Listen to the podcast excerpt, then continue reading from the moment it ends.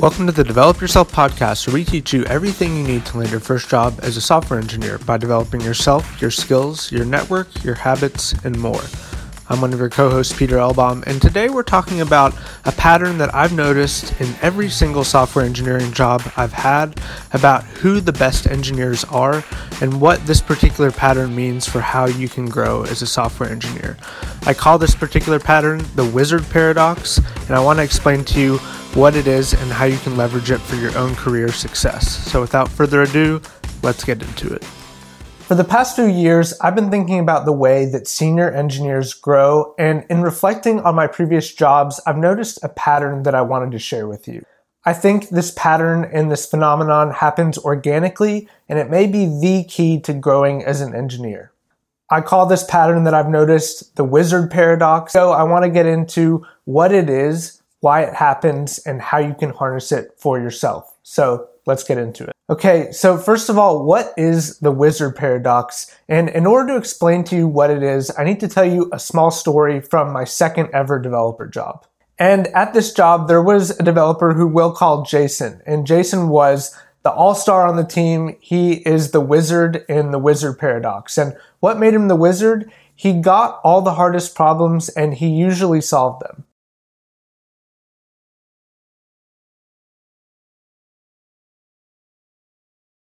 Something I noticed about Jason and his skills is that he was caught up in something of a virtuous circle. He got all the hardest problems, he usually solved them, and as a result, people's trust in him grew, and so he continued to get even more hard problems, and then he would usually solve those, and the whole thing would just continue and continue, and the mythology of Jason grew exponentially.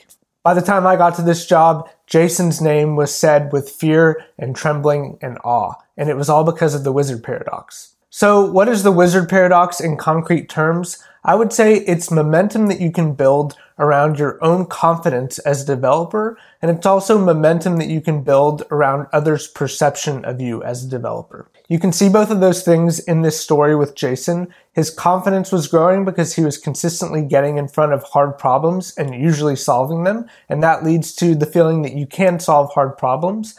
And on the flip side, he was solving these problems most of the time. And so people began to trust him as someone who could get hard stuff done. And so they began to bring him more hard stuff to do. So that's what the wizard paradox is. I call it a paradox because wizards are bred, not born, but we typically think of these skills as something that you just come out of the womb with that are innate. And I'm here to tell you that that is not the case. These skills can be learned. And that brings us to our second point, which is why does this dynamic exist? Why is the wizard paradox a thing? And there are a few different reasons here. The first is cult of personality, just plain and simple. I've noticed this in several different workplaces, but we love to lift people up. We love to worship them. I think this is kind of an inherent human thing. Like we love our LeBrons, we love our Serena Williamses, we love people that are excellent at what they do, and we kind of love to put them on a pedestal. I think even more than that though, it's that people want the shortest path to solving their problems. So if you think about a product manager, for example, and there's a critical bug in the application, I'm not going to go to the fourth best developer on the team and just hope that they can figure it out. I'm probably just going to go straight to the best guy because I know that the odds are that he's going to get this done. This means that there is a disproportionate pull on the best developers' time. And I've seen this play out over and over again where the best developers have a lot of people asking them for stuff. And ironically, they find it hard to get any actual development or feature work done. I think maybe the biggest reason that this phenomenon exists though is that it's a feature of skill acquisition. I know from teaching people to code and from having learned to code myself that when you have a lot of evidence for having figured out hard problems and for figuring things out that you didn't previously know, your confidence grows. It just does.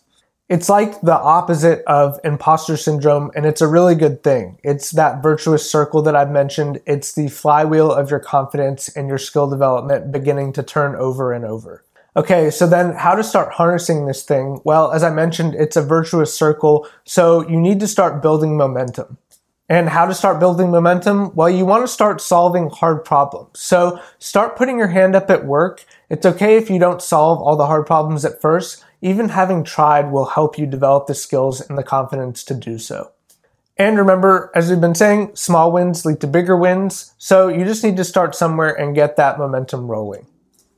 Along with seeking out hard problems, you also want to become a reliable resource for non technical people to get their problems solved. I think this goes hand in hand with seeking out hard problems because when you seek them out and you solve them, then you will begin to gain the trust of the people around you. Then they'll start bringing you even more hard problems, and you'll just get more and more opportunities to start turning that confidence flywheel and eventually become the wizard on your team. That's all for today. Thanks so much for being with us. A few shameless plugs before you go. Parsity is at parsity.io. We also have a free 30 day JavaScript cohort based course, which is at dev30.xyz. My YouTube channel is at youtube.com slash Peter Thanks so much for listening along, and we'll see you in the next one.